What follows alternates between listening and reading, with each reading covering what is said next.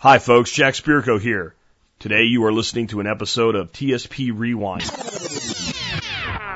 Commercial free versions of past episodes, podcast blasts from the past. I put these up when I can't do a show due to professional commitments or rare vacations. These podcasts will appear in standard iTunes, Stitcher, and other feeds, but will be titled TSP Rewind episodes and numbered accordingly.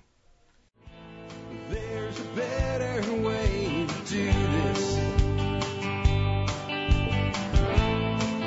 Show you a better way. Hi, folks. This is Jack Spirko with another edition of the Survival Podcast. As always, one man's view of the changing world, the changing times, and the things that we can all do to live a better life if times get tough, or even if they don't. Today is March 6, 2014. This is episode 13, 1314 of the Survival Podcast. I think I have one too many 14s in there today. I have a show I've been wanting to do for you guys uh, called How Most Americans Are Little More Than Proud Slaves. And uh, it's going to be kind of an old school TSP episode, something that might take you back to the car days if you've been around that long. And if you weren't around back then, you get a taste of maybe some of the hard hitting stuff we covered uh, back in the day, so to speak. And uh, it's something that kind of came up in a show a week, week and a half ago, I guess, where I said, hey, you know, this is a whole different thing, but a lot of people think they're free and they're not. They're actually slaves to a lot of things in the country today, and they're imprisoned in, in a, a police state uh, but a financial police state in addition to the police state that we all kind of see growing up around us. And uh, would you guys like me to cover that? And I got a lot of feedback saying you would. So that's what we're going to do today. So today I'm going to tell you something you may not want to hear. Some of you may know it and accept it, and that means it probably doesn't apply to you anymore. And that's why it won't bother you so much. Some of you actually have figured it out, though you don't know that you've figured it out. And you've actually done something about it and it no longer directly applies to you, but you don't realize it or you can't look back and accept it. And therefore, it makes it really hard for you to understand why so many people just don't get it. That's the way you put it all the time. I get emails from you guys. My brother just doesn't get it. My sister just doesn't get it. My dad doesn't get it. My best friend from the army doesn't get it. Doesn't get it, doesn't get it, doesn't get it. And that would seem like it doesn't really apply here, but it does. What I'm here to tell you is that the American people, by and large, are slaves. We are a nation of slaves. We are a nation who not only is full of slaves, but we have proud slaves. We are proud of our slavery in America today. And we are slaves to six major things in America today. And I'll give you them and then I'll go back and talk about how they empower our slavery. The first one is exceptionalism ideology. call this American exceptionalism. Right wing talk show hosts are constantly talking about American exceptionalism and, and saying how, you know, that uh, the, the left just doesn't believe in American exceptionalism. Unfortunately, the left also completely and totally swallows the pablum of American exceptionalism. Now, there are some exceptional things about America, and there are some exceptional things about America. And I will talk about them when we go through this one, but the ideology that we are just by our very nature exceptionalists is nonsense. And it's one of the main bars that makes you a slave in your prison cell. The next one is debt. Americans are slaves to debt and far more ways than you can imagine. It's not just the people that are deep in consumer debt that are slaves to debt. Even those of us who have cast off our chains and are living free, we're really like slaves on the run in a lot of ways. We're still slaves to debt. Even those of you who have no debt at all, personal debt, you own your house, you own your vehicle, you have no credit card debt, you have no nothing. You're also a debt slave. I'll explain when I get to it. We are slaves to taxes. We are taxed in every way that a nation can be taxed, every way that a person can be taxed. There are taxes on taxes now. Um, and we are slaves to that taxation.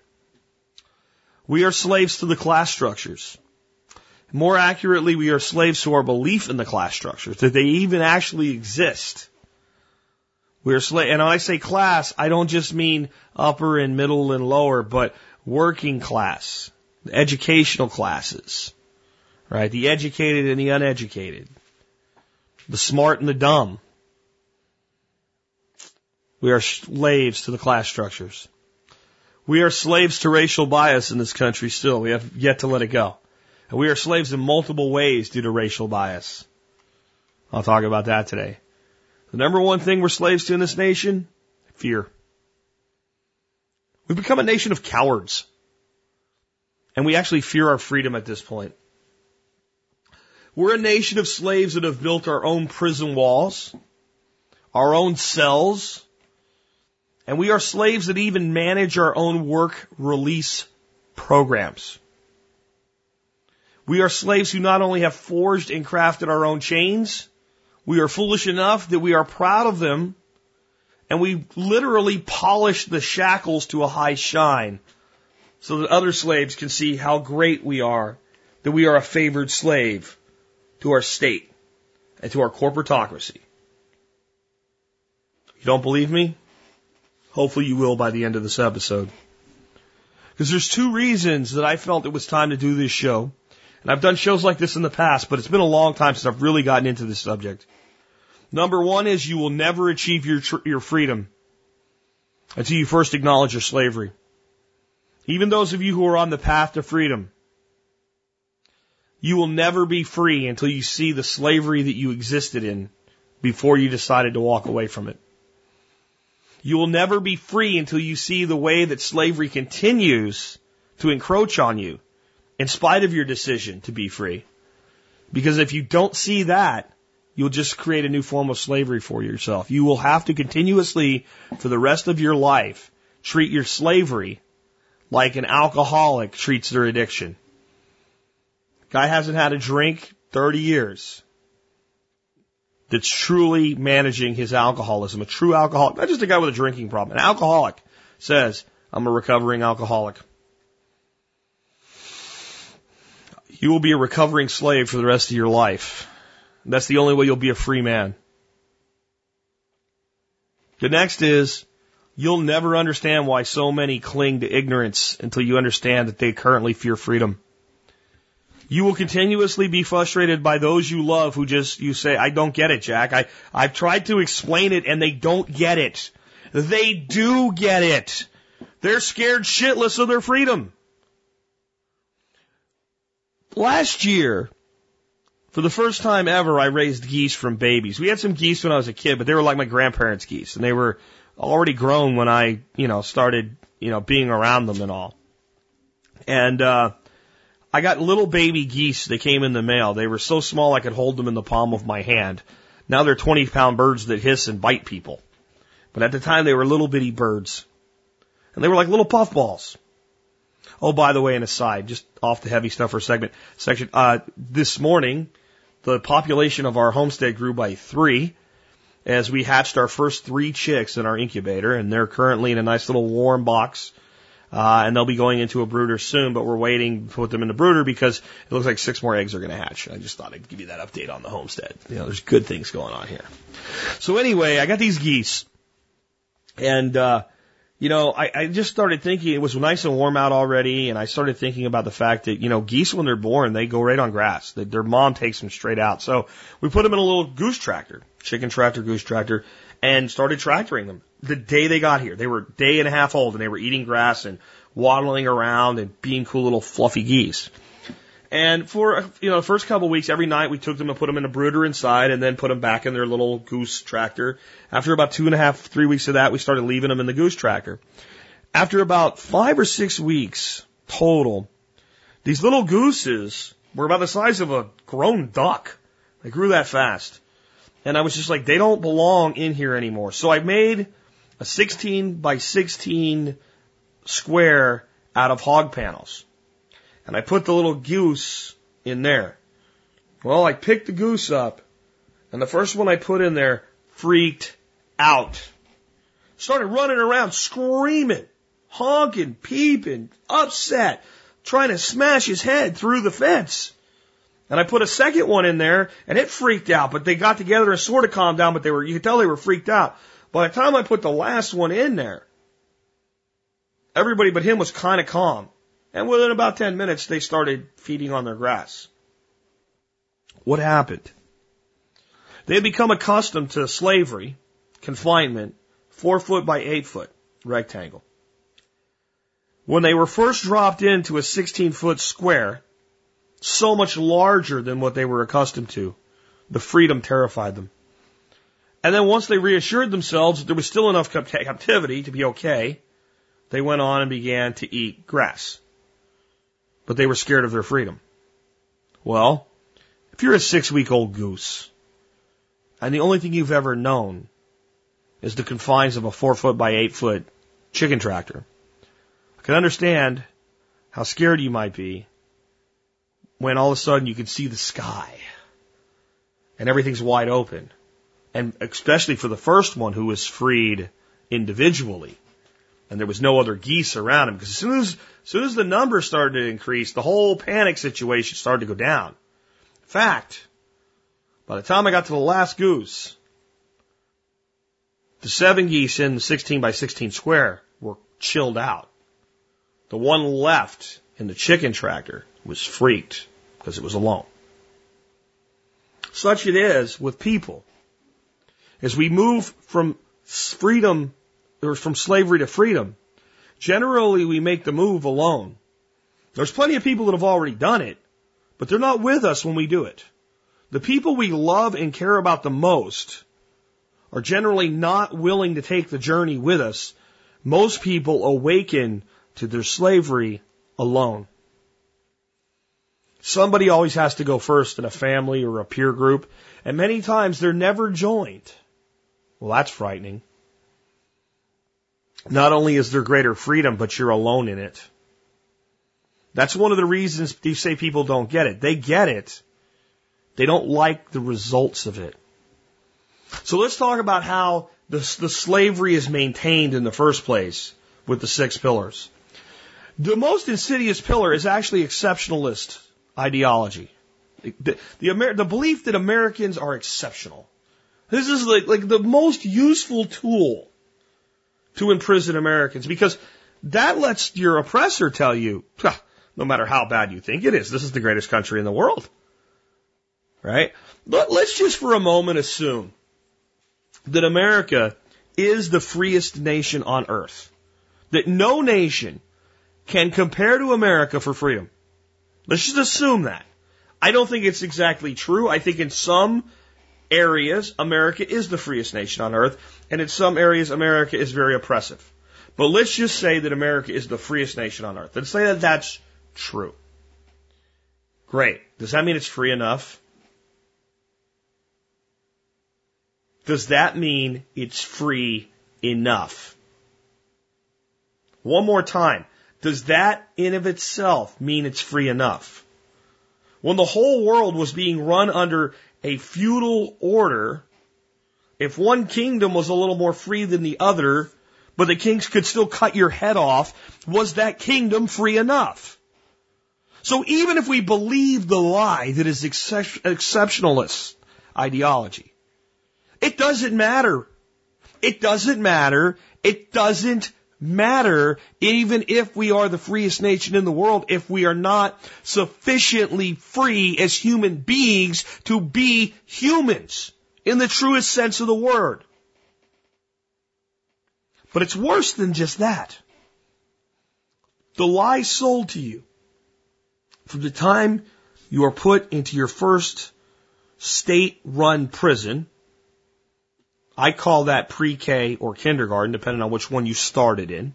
They're state-run prisons where you go for about eight hours a day as a prisoner. You don't think it's a prison? Try to leave when you're a kid. See what happens. Definition of a prison. Place you go where you're not allowed to leave.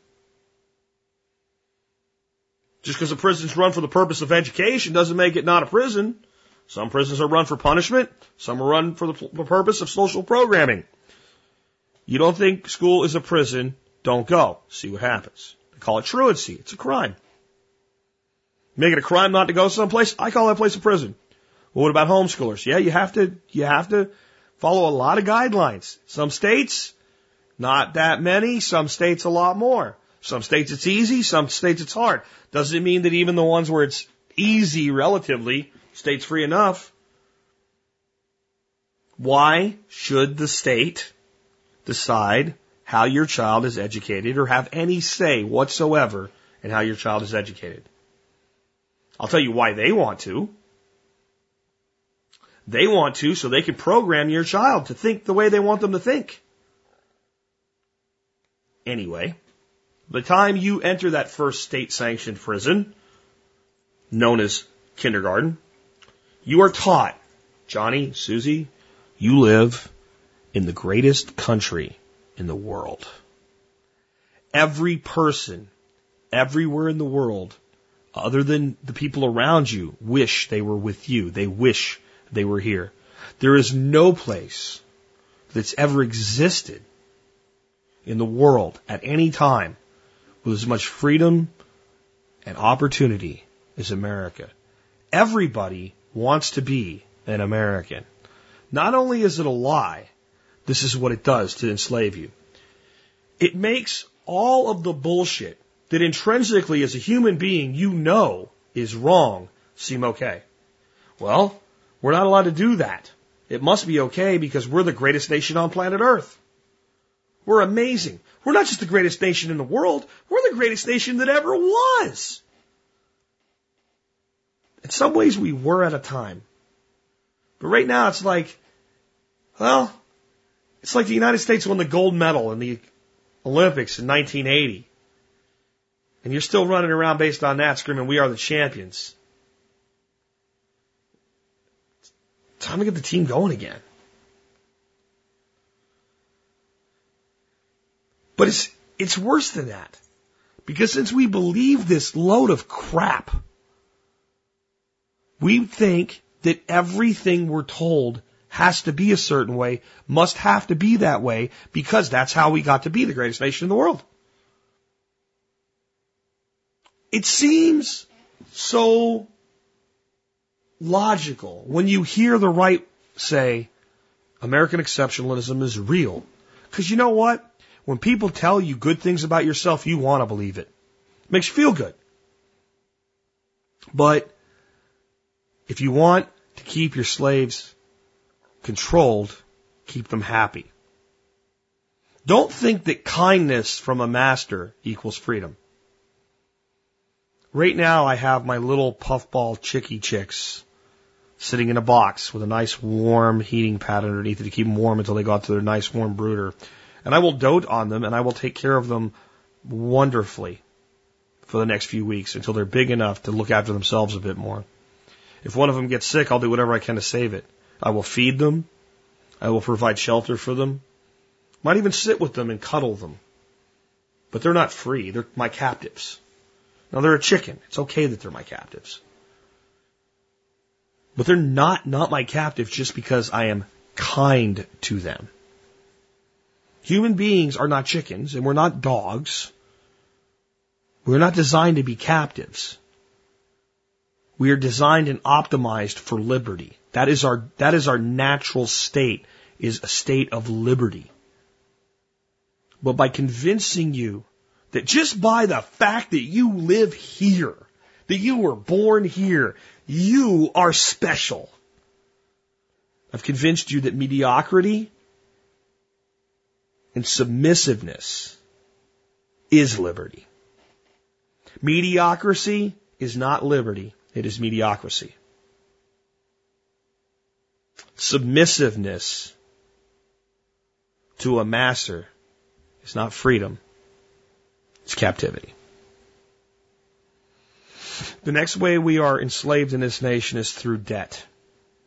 Debt is insidious because once it has control of you, you have to work a hundred times harder to get out of it than you did to get into it.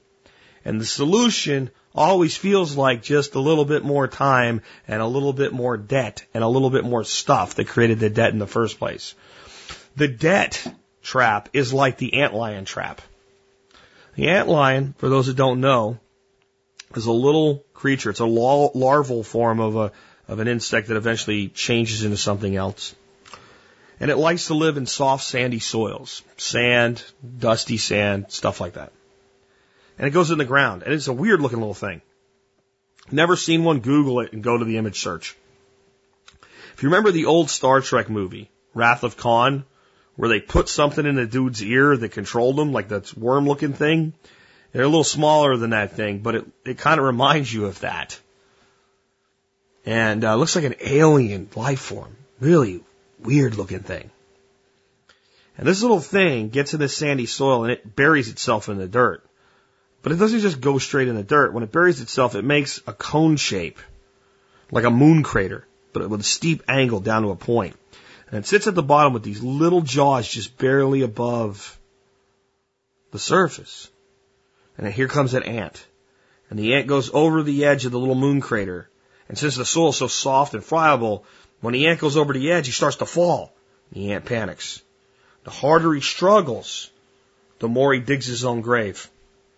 And as he's trying to fight his way out, if he's getting out at all, the ant lion spits dirt at the back of the ant and knocks it down until it falls to the bottom of the ant lion hole. And then the ant lion's jaws grab him and pull him under and eat him. Well, actually eat her. All the ants running around are females, the worker ants. They eat her. She's gone. The end of the ant. This is how debt slavery works. The harder you work, as long as you're trying to service versus get rid of the debt, the greater the control the debt has on you. Now, I also promised to tell you something. I promised to tell you how, even if you are debt free, you are still a slave to debt. You may struggle with that and say, I, I, Jack, I followed your teachings. I got out of debt. Hell, I'm ahead of you. You still owe money on your house, fool. I got my house paid for. I got no debt. I don't owe anybody squat. I know no, I owe nobody nothing. You're wrong. I'm not a slave to debt. Oh, do you live in America, my dear friend? Your nation has assumed over $17 trillion of debt that you are imprisoned by. You are a slave to our national debt. We'll talk about taxes next, but a huge portion of our taxes solely exist to fund the debt. In a very short period of time, the interest on the United States debt will exceed the cost of the Department of Defense. You are a slave to debt. And if you tell me you are not, I say to you, everything around you is funded with debt. And the decisions your nation makes and the political apparatus that controls you is funded with debt. The guns that will be turned on you and your family if you disobey are funded with debt. Not just with debt, but without debt, there'd be a lot less guns and a lot less force. It would be impossible for a nation to be as oppressive as this nation is in modern times without the apparatus of debt and the ability of the government to incur debt on behalf of its people. Oh, by the way, when I talk about your slavery, the bondage of debt slavery is the national debt. Many years ago, the debt that's being paid today was incurred by a government, your government, my government, without our consent. Without our consent, the government went into debt based on its ability to tax you and I today. Our labor was sold for interest by our parents and our grandparents. And we today, to put off paying the debt that was incurred on our behalf, incur a greater debt and defer it to our children and to our grandchildren. Do not tell me that anybody in this nation is free from the slavery that is debt at the national level and the state levels and the municipal levels. If you really look at it, we have all been enslaved and the only way out is to change the system in complete and total from its entirety. And it ain't going to happen anytime soon because too many people are still polishing their chains. They like being a slave. Or at least they think they do. And that's reality. That is what debt has done to us. Our labor has been converted into interest to pay for oppression. Sucks, doesn't it? Good. Because that's the only way you're going to be free. Accept it. Stop trying to deny the reality. If you live in the false world, you live in their paradigm that they want you in. Because then you're like, oh, this is all okay. I'll just keep being a gerbil in the wheel. I like being a gerbil in the wheel. No, you don't. It's not your natural state. Be angry that your government incurred debt in the past based on its ability to tax your labor today and be angry that your government is doing that based on their ability to tax the labor of your children and your grandchildren tomorrow. That is what national debt is. And that leads us to taxes. We are getting to a point where the average person who has a decent income is, is working five to six months a year for the state slash state, big and little s. The state of your residence and the state of your federal republic. Even the states that have no state income or state income tax. But you got state sales tax. You got property taxes. You got utility taxes. Some go to the federal government, some go to your state. Taxes, taxes, taxes.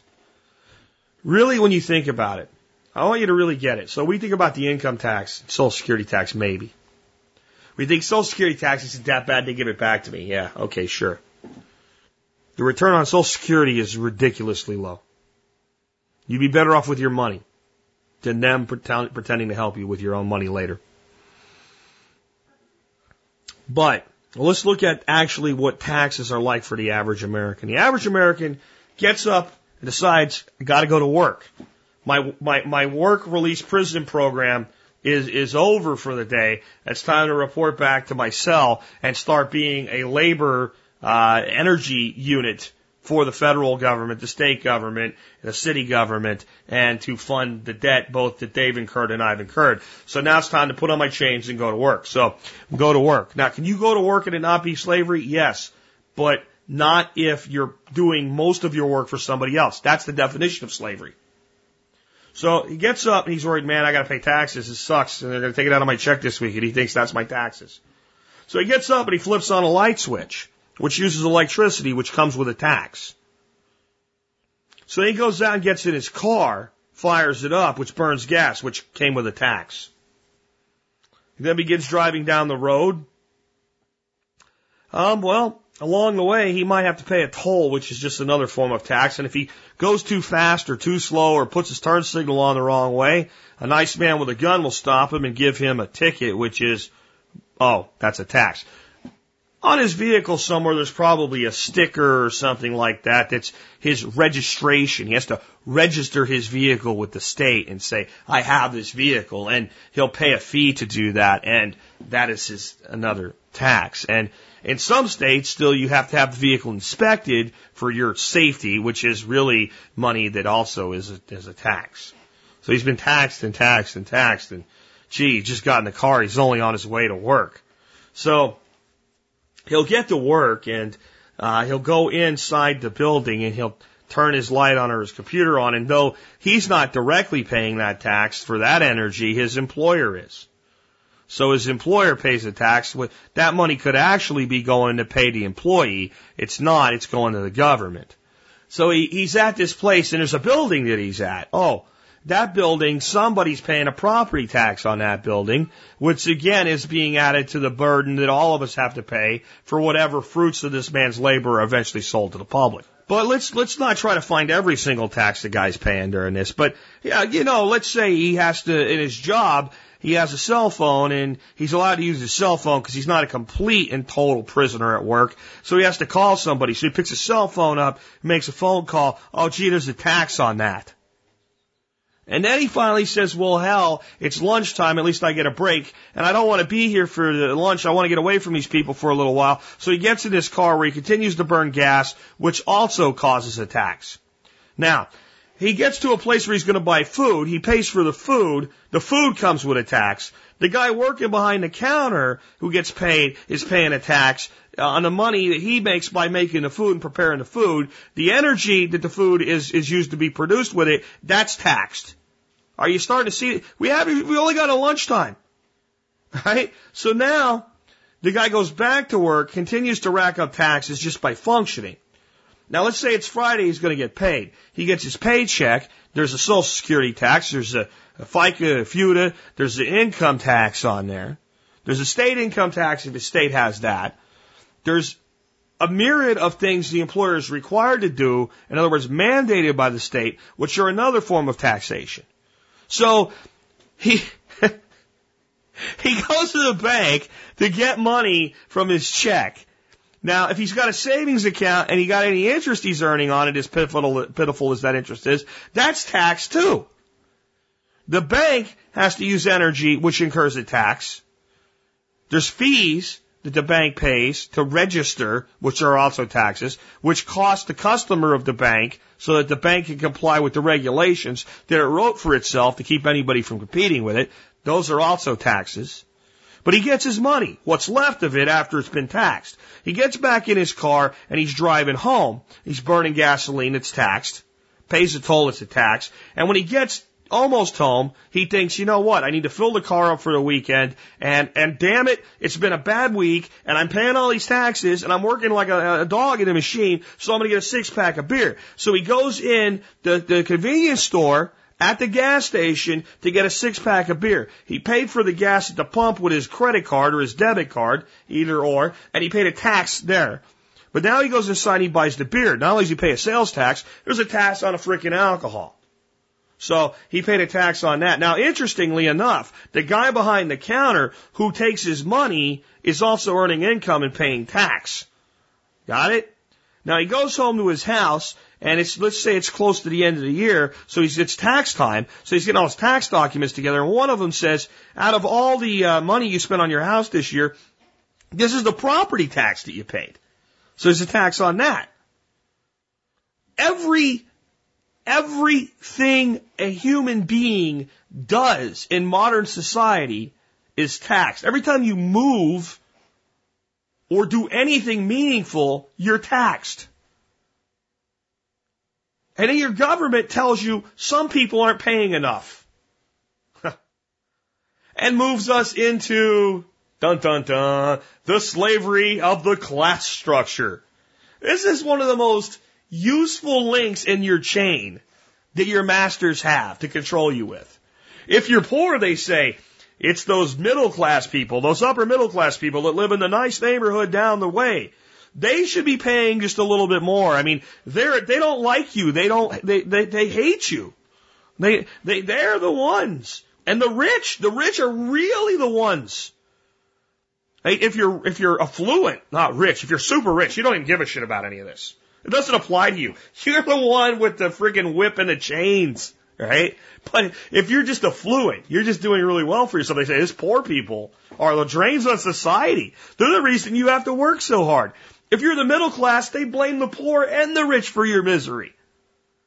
And if you buy into it, that it's really these other people's faults, you just go, look at my shiny shackles. Ha, I'm a good slave. It's all these other slaves that aren't pulling their weight's fault. And then they, it doesn't stop just with the income layers in the class, right? They say, well, it's the dumb people. It's the idiots watching the Kardashians that are the problem. Well, you're the ones producing the show. What do you mean it's their fault? It's the, it, it, the intellectuals who are so concerned with these refined leftist ideologies. They're the problems. It's the stupid rednecks down in the South that, that just cling to their gods and their guns. That's, that's who it is. It's, it's all Nonsense. It's all nonsense. Your fellow Americans aren't the problem. They are shackled to you like a chain gang. You want to control the slaves, make them fight with each other. The class structure is how we do that. And we, we have to add the, the real way that we can lather up the slave fight against each other. Racism. It's the Mexicans that did it all. If they weren't coming here and being such a drain on our system, then everything would be okay. Really? Really? If we, come on. Look, you're really going to tell me that we would be so much better off financially if we didn't have people that come here, stand in a Home Depot parking lot and work for 10 bucks an hour. Like maniacs, by the way, most of them. Yes, I know there's a criminal component there. Yes, I know there are some of them that come here and take the social, you know, basically get on the government tit and suck it dry. I understand that. But are they the problem or is the pro- program that allows them to do this the problem? And who's running that? Them? Really? Like all the Mexicans got together and came to America and told our government, this is what you're going to do. You're going to set up these social welfare programs and give them to us.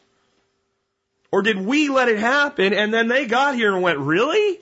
I can get all this stuff for free? Cool. And how many people on those programs are not here illegally? The majority, folks. The majority. They're not the problem, they're a symptom. Then you got the black white angle. Oh, yeah.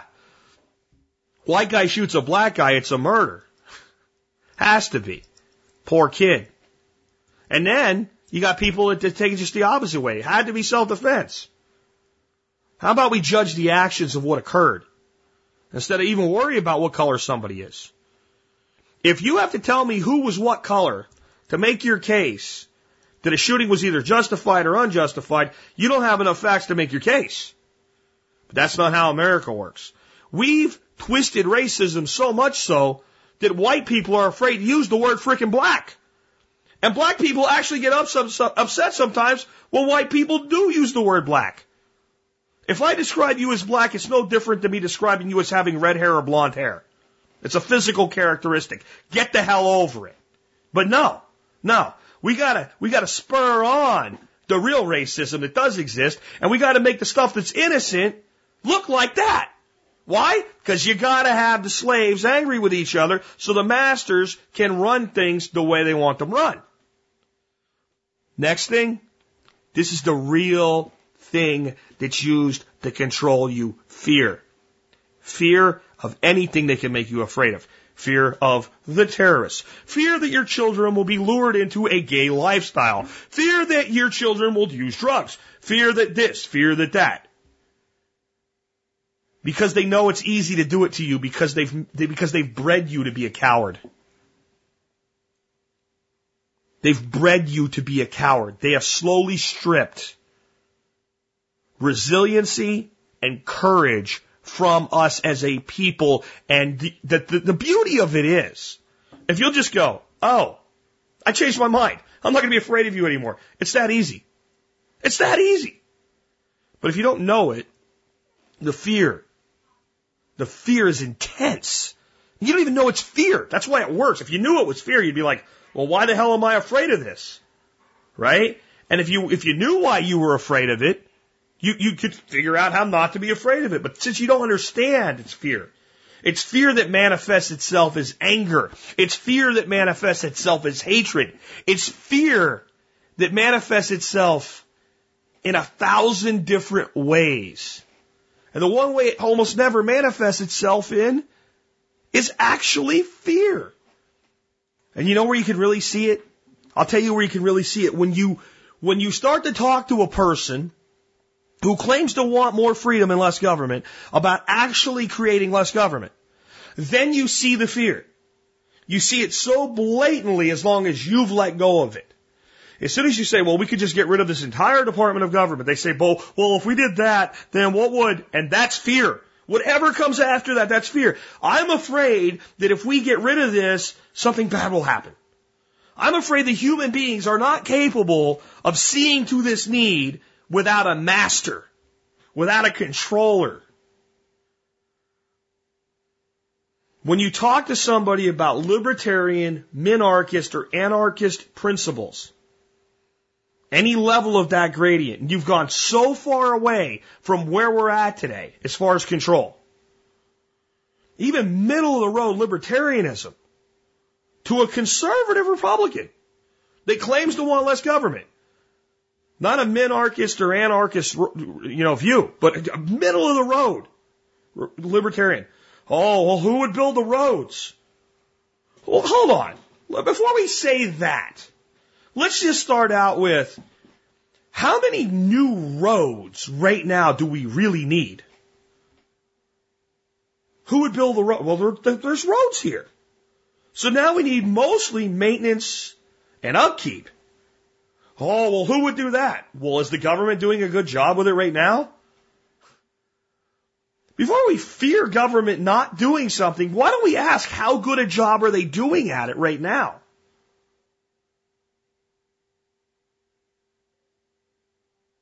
Think about it. There's a documentary, I can't remember what it's called, but it shows the state of the infrastructure in America and bridges that are just ready to crumble. You know, it's a funny thing, but when you run a bridge for a living, you really don't want it to fall. Because your living's gone. Not to mention you're sued and you got all these other problems. But that's just one example. Do you know the main reason that people are so opposed to gay marriage? Fear. Well, it'll be the end of the family unit. How, how, how's the, how strong's the family unit right now? How's it working out for us with the state deciding who does and doesn't get married? How is it working out for us with the state deciding what happens when a family gets divorced? Instead of both sides having to work it out, when we made divorce easy,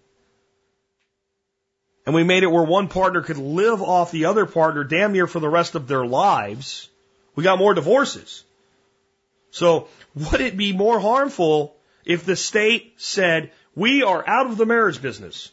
We're just out. We don't do that anymore. We don't tax people differently because of marital status. We don't do anything. Just marriage is not our business. We are going to turn our backs on it and ignore it. And by the way, that means we're ignoring the, the, the, the dissolving of a marriage. If a marriage dissolves, it's up to the two of you to figure out what to do about it, or the three of you for all I care. Would it really be worse than what we have? But see, the reason, oh, I can't have that. And I love the argument, but I'm a Christian. Great, I'm not. So why should I be bound by your ethics if my decisions do not harm you? Well, there's this roundabout way that you could, no, no, no, no, no, no. No, no. Well, society's not as good this way. That's your view. Go build your society your way. I'll build my, really in the end, I don't care what you're saying, you're afraid. You're afraid. And a lot of you guys that are big on that issue, you're afraid that the gay people will convert your children if we let them be normal. and I've actually had people tell me this. And I'm like, is there any way in the world you could ever be gay? And they're like, no. Well, then why do you think your kid could if they're not? And then you get a dumb look. Oh, I know some of you are real upset with me because this is a big issue for you right now. Let's go on to some other issues that people are afraid of. Legalizing drugs. Not just marijuana, drugs. Just states out of that business. We'd have no more prohibition. Oh God, there'd be drugs everywhere. Really? okay, so this is the definition of slavery. You're sacrificing your liberty because you believe it's necessary to preserve something that doesn't exist. Well, we have to keep drugs out of our schools. They can't keep drugs out of prison. The state puts a building up with maximum security protocols. Every vehicle and human being that goes in and out is searched. They put people in little cells. They make them all wear the same clothes. They shake down their cells and their bunks every day. They say if you use drugs in here, what's bad gets worse. You go from being in prison to the hole for having drugs. They have trained people all over the place looking all the time for drugs, and there's still drugs in prison. And these people have the audacity to look you in the face and tell you that their laws keep drugs out of the hands of your children. Their laws do not keep drugs out of the hands of your children. Their laws make it profitable for someone to put drugs into the hands of your children. That's what their laws do. When the government either subsidizes or tries to oppose something, its value goes up, or its cost goes up, I should say. The government subsidizes the college education, says everybody should go to college, and the cost of going to college just runs away and skyrockets in cost. What if we didn't have the government with these, these student loans so that the children had the opportunity to go to college? Oh, maybe we'd be able to afford to go to college. And maybe people that actually belong there would go there. But no, see, the slave doesn't want to hear that. The slave wants to hear America is the best country in the world. Every child in America should have the ability to attend a university and realize their full potential. Who's going to dig a ditch? Well, illegal aliens can do that. Oh, we don't want them coming into the country to dig ditches. No American will take that job. Yes, they will. That's nonsense. Get rid of those illegal aliens and Americans will take that job. Really? And you go to college for that job? Well, that's the job you take temporarily while you're learning. Really? While you're on student loans where you get enough money to buy a car while you're going to school? Pay for all your housing and your food? You're going to get a temporary job digging ditches? It's, it's nonsensical, isn't it? If you really start to think about the society that we live in today and the fear that exists from removing government that's currently failing at the very thing you say we need it for. We have a school system that I'm told we need government for, but one of the wealthiest school districts in America right now is Dallas, Texas. Dallas, Texas is a huge school district. The, the, the amount of money spent per pupil, $12,000 a student per year. There are universities you can go to paying out of pocket for less than that. We sent, we spend that money on a freaking fourth grader in Dallas, Texas. We need the government to do it, and we need more money to make this happen, and we will spend this money because it's in the best interest of all of us, because we need that child to be educated, and their graduation rate of students that enter kindergarten and actually come out the other side as a graduate of high school in Dallas, Texas is about 54%. Oh, we just need more money. This is slavery. Your home is taxed because we need to educate these children who are not being educated, and only the state can do it with your money. This is slavery. Oh, and they get you so many ways. So now we pay our slaves a wage. And we say, save your money, slave, because you'll need to pay for your retirement. Wait a minute. I'm your slave. Are you going to take care of me? Uh, we'll take care of you a little bit, but give us your own money. And then we'll give it back to you when you retire. Okay. Oh, by the way, all that money you're saving, yeah, the money I'm saving, that's good, right? Oh, yeah, it's great. Uh, by the way, we're taking about five to six percent, if you believe us, a year back from you that you never get back. Where's it going? Oh, we're just taking value from your money to make new money. This is inflation.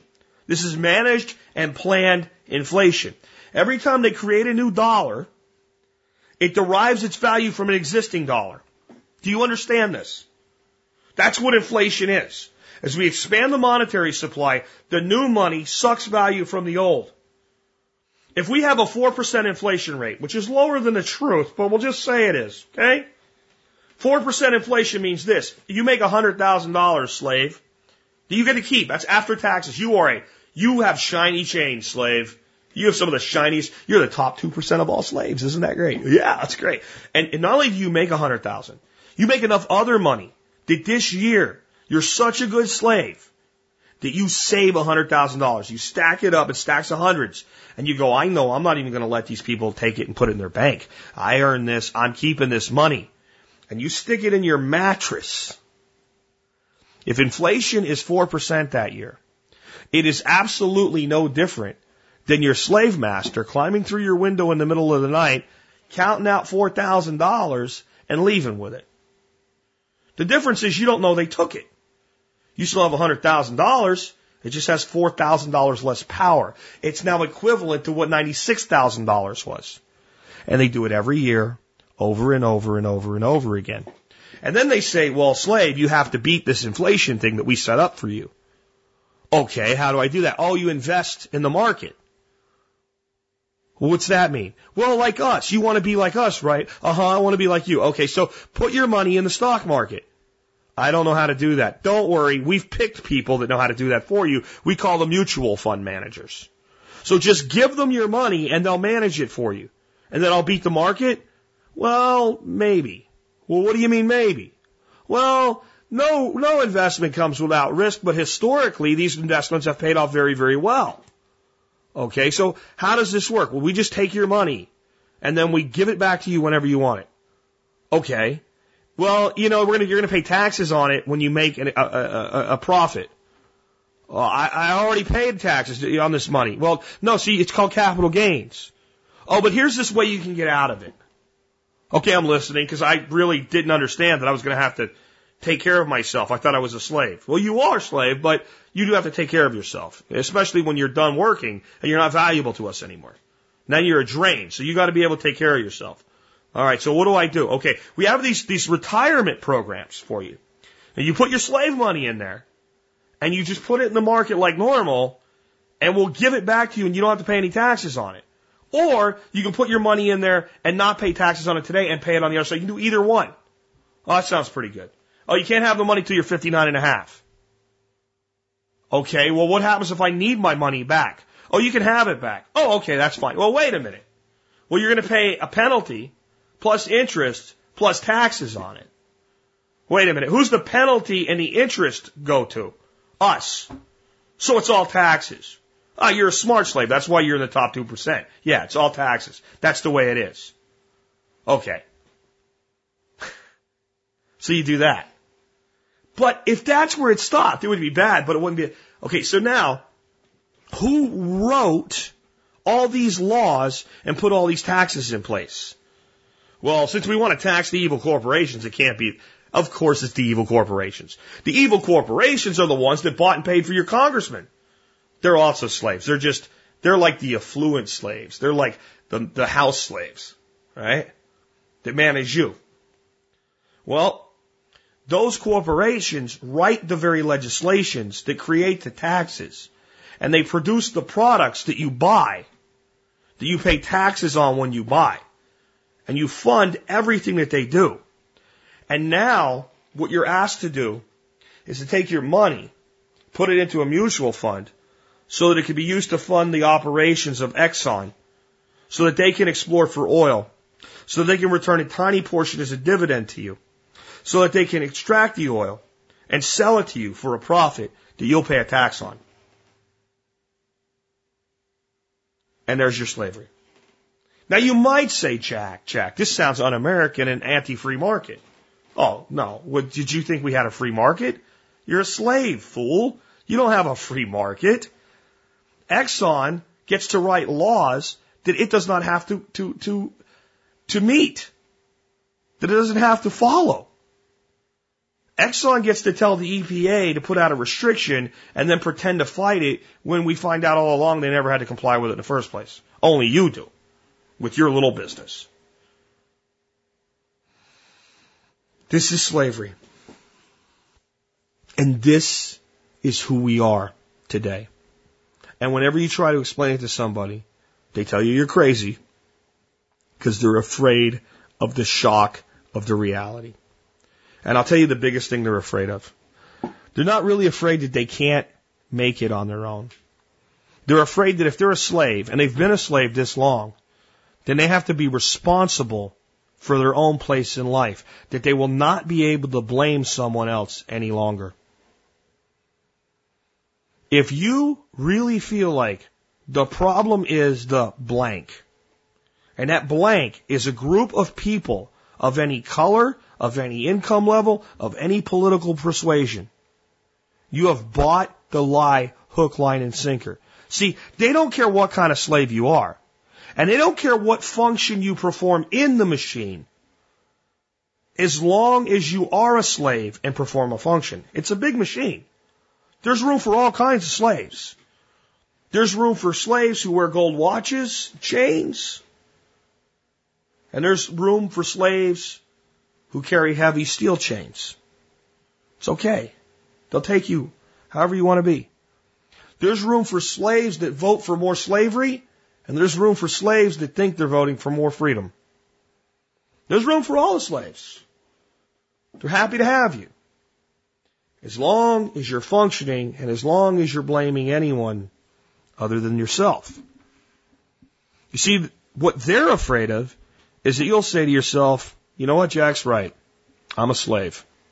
There's a lot of people doing a lot of bad things, but when it comes to my life, he's right. There's no one that has greater impact over my life than me. And in spite of all the problems and all the things other people do that do affect me, in the end, I have to be responsible for myself. And that you'll start taking actions toward freedom. And that when you do that, you'll realize something that you thought was complicated isn't. You'll be like, well, money's the problem. But as soon as you take responsibility for yourself, all of a sudden you'll find you can actually find money. You can create money. You can make money. You can build a business and make money. You can get a better job and make more money. You can do something, just, you can cut your expense. One way or another, you'll solve the money problem. And you'll start advancing your life. You'll start to try to do some really great things. And eventually you'll realize it's not Democrats or Republicans that are the problem. It's government itself. It's government and it's the corp- corporatocracy. It's the new neo-fascist state that we exist in. It's my problem. It won't matter who's running it. It will still be in my way. And then you'll say, well, it's not him and it's not her and it's not the guy at the gas station. It's not the guy standing in the parking lot at Home Depot that wants a job. It's not the homeless guy under the overpass that says we'll work for food when I know damn well he's not going to work. It's not really any of those people that are actually my problem. The real them is government. It's not even the people in the government. It's the very apparatus itself. It's the place that exists that gives any man that much power over another man that's really the problem. It's a system that allows for someone with a gun to go and kidnap somebody legally because they have a front yard garden. I'm not saying it happens everywhere, but it, the fact that it could happen at all is ridiculous. It's a system where a person can possess something legally today, like a firearm in Connecticut, or a plant in 1929. And that another man somewhere, without the consent of the man who originally possessed it, can get something passed called a law that makes the mere possession of an item illegal overnight. Those of you who think it's wrong for government to tell you what kind of gun you can own especially when they change the rules in midstream and say that gun was legal yesterday and it's now today it's illegal. That you think that's wrong, but think it's okay for the government to tell you that owning a plant is wrong. You are not consistent. I'm not saying you have to think it's a good idea that somebody grows or smokes or owns marijuana. Just like you're not asking anybody to think it's a good idea that you own, possess, or use a gun. You're just asking them not to interfere with your right to own that gun. Right? So why do you have a right to tell somebody they can't own a plant? If someone else doesn't have a, if someone else is, is not supposed to have a right to tell you you can't own a gun. You really have to think about the society we live in today. But really what it comes down to is convincing people that this is what liberty looks like. If you want to keep people enslaved, tell them they're free. And I keep saying it, but I'll say it again, because you really, some of you really need it dead between the eyes like a two by four. If you seek solutions in government, you will always end up kneeling before someone whom you serve. You cannot stand if you are asking government to fix your problems. You must kneel. You must submit if you go to government for your solution. Show me where I'm wrong. Show me how government can provide you a solution without using force on your behalf to take from somebody else against their will. Show me one way it has ever happened the government has ever done anything on behalf of one citizen without having to first take from another citizen without their permission and against their will through the use of force at the point of a gun. The only thing that's changed over the years with government is we went from the point of a club to the point of a spear to the point of a sword to the point of a gun. But it's always been force from one human being on another. And the only solution is accepting that. Accepting that you were put into your first institutionalized slavery the day you walked into your first classroom. That you were trained and conditioned and taught to manage your own work release programs. As you got older, they even gave you more freedom. You had things like study halls and work studies, right? More time between classes where you could do things on your own and you know, lunch you could do more freedom. They didn't march you down and make you sit there. They actually let you go outside and have recess. Yeah, right. You had summer vacation, but they started giving you work over that period that you had to do while you were off, and learned how to deal with that. Isn't it funny that? isn't it funny that when I talk about education shifting, I want you to think about how ridiculous this objection is. I've basically said that education is going to crumble in its current state, and we are going to go to a point where children do not need to go to a school to learn. They will learn at home through distance learning opportunities. There'll be little mini schools the kids can go to voluntarily and work with other kids on certain subjects. And uh, Timmy might go to this place with these kids to work on his science stuff and go to a different place to work on his history stuff. Cause like there's different options for Timmy. And then Timmy might just be really good at math and stay home and use a mentor online. And you know what people say? Well, what about state subsidized daycare? How will parents deal with these kids if they can't send them to school every day? I, are you there yet on how ridiculous this is? So what happens every year? What happens every year? We get this stuff called summer vacation. It's like three months where the kids aren't in school. So maybe parents could just do whatever the hell they're doing during those three months with their kids. As though having your child not held prisoner by the state is a burden. That's the objection to changing education, that there won't be any place to send your kid? Where are your children in June, July, and August?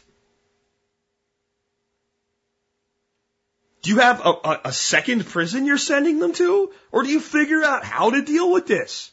Doesn't every parent figure out how to deal with this? Some of the kids still go to prison to get lunch and, and breakfast during summer now, apparently. The only solution is to accept this.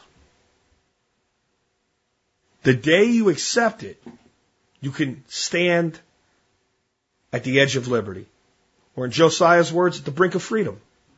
You won't be free yet because there's too many things in your way. There's too many people still clinging to their slavery, and there's too many slave masters that have all of this power that still have force and the point of a gun to enslave. See, this is the why it's scary to admit it. Once you admit it, you can say, well, these are the things I can do about it, and these are the things I can't really fix right now. I have to exist in this no man's land on my own. I have to build my own life my own way in spite of the fact that there's all these obstacles. And I don't think you have to make shit all for excuses anymore. I have to be like, well, they said I can't do this. I'm going to figure out how to do it anyway. I, have, I had to be like, okay, I want to do this community thing. There's too many roadblocks. Okay, we're going to do this farm thing. There's, God, the government won't let me and other people freely associate with each other. to fund this thing this way? Fine, I'll find another way to, and we got it, man. I'm telling you, it's coming. I'm going to open a full ass can of whoop ass on the establishment, but I still have to admit, there's things I have to do to comply. When I have to pay a wage, I have to do it with a different way for every freaking state. I have to put social security aside for an employee. I mean, it's a mess. It's an absolute mess. But I don't get to make excuses. Instead of, instead of accepting the system, I have to work on the edges of the system and constantly seek how I can do any little piece outside of the system. Scary as hell. And when I tell somebody this, who's my lifelong trusted friend, they're probably going to look at me like I'm crazy. Well, that's scary too. And your families may look at you the same way. And you might not feel comfortable with certain people anymore. That's scary as hell. Freedom is, is scary as hell. But it's precious. There are some exceptional things about America. There is some exceptional things about America. The ideal that birthed America was exceptional.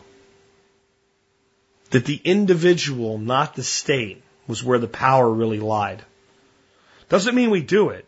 I've said when people call me, like, they'll say, you know, you're just a hippie or whatever. I'm like, you're out of your mind. You know, you're talking about. I'm a U.S. military veteran. Served with the United States Airborne. I don't hate my country. I'm a patriot that wants my country to match her actions to her freaking marketing. That's what I am. And since the, the, nation is not ready to do it yet, I will do it myself. And that is the solution. All of the things we talk about, from homesteading to investing to building a business, they are simply the mechanical functions by which we achieve our goals. The real thing that you must do to achieve freedom in your lifetime is a mental shift. Because as soon as you make the mental shift, as soon as you acknowledge this is the way things are, your mind will say, ah, that's a problem. And when you can't say, well, it's his fault, it's her fault, it's their fault anymore, when you tell your mind, mind, we don't get to do that anymore, now we have to engage it, your mind starts going, aha, how do we get around this? How do we get around that? How do we fix this? Okay, if we can't fix that, what do we do instead? How do I make sure that I am creating a life that I want for future generations? How do I make sure that I am contributing to the solution versus the problem? As soon as the mind is asked a question, the computer kicks in. Your, your mind is the most powerful computer ever conceived of. Not just ever created, ever conceived of. We can't even conceive of a computer more powerful than a human brain. We can talk about all the wonderful things it could do someday with science and programming and languages and, but the reality is when you think about the, the calculations necessary to pick up a baseball, if you've never held one before, assess its weight, assess its shape, look into the distance, and throw that ball with any accuracy. The millions of little ways the hand moves, pressures change in that ball, and watch it land and get anywhere near where it was supposed to go, there's no computer that we can conceive of that can make those calculations. And for at the same time, when that ball flies through the air, for you to look at it and go, uh huh, and then pick it up again and do it better, and then pick it up again and get to where you can actually hit your target with it over and over again, and then have that knowledge and pick up a golf ball and then go based on what I already know, this is lighter and smaller. Oh, the wind's blowing right now and throw the golf ball, even though you've never held one before. You have that power. And we have so undersold the value of that power. And if you turn that power onto the problem that you're a slave, you will start to cut links off of your chain and you will stop polishing the shackles. That's what I want for every member of this audience. I'm sorry that this show had to come late in the day, but if I'm with you on your drive home today, hopefully I've changed the way that you'll think forever. You will never find a solution in blaming others for your problems. And you will never find a solution in the source of your problems, which is any system that lets other people control your life. The only freedom that's good enough is complete and total freedom. But what if we had that and people hurt each other? That is fear. That is fear. We have people hurting each other every day. The big problem is we have actually given people the legal right to hurt others. And we've told other people that they have no right to defend themselves from such people. We can defend the weak without oppressing the strong. And with that, this has been Jack Spirko with another edition of the Survival Podcast, helping you figure out how to live that better life if times get tough or even if they don't.